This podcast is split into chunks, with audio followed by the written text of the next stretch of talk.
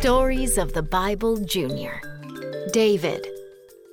Let's meet David, who loved God and God loved him. Hey!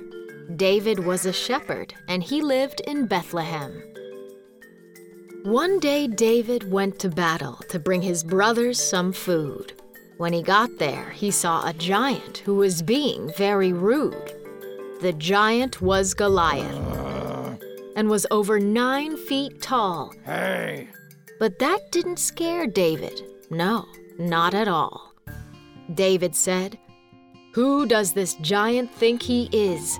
I'll take him out. King Saul said, You're only a boy. You don't know what you're talking about. Wait! David said, I have killed lions and bears with my rod.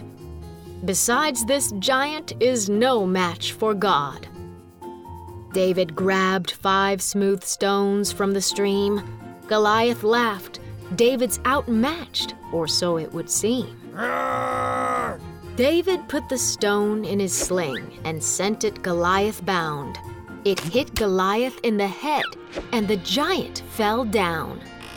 On that day, David defeated a giant with a stone and a sling. And because he loved God, he one day became king. David served God and played his part. He was a man after God's own heart.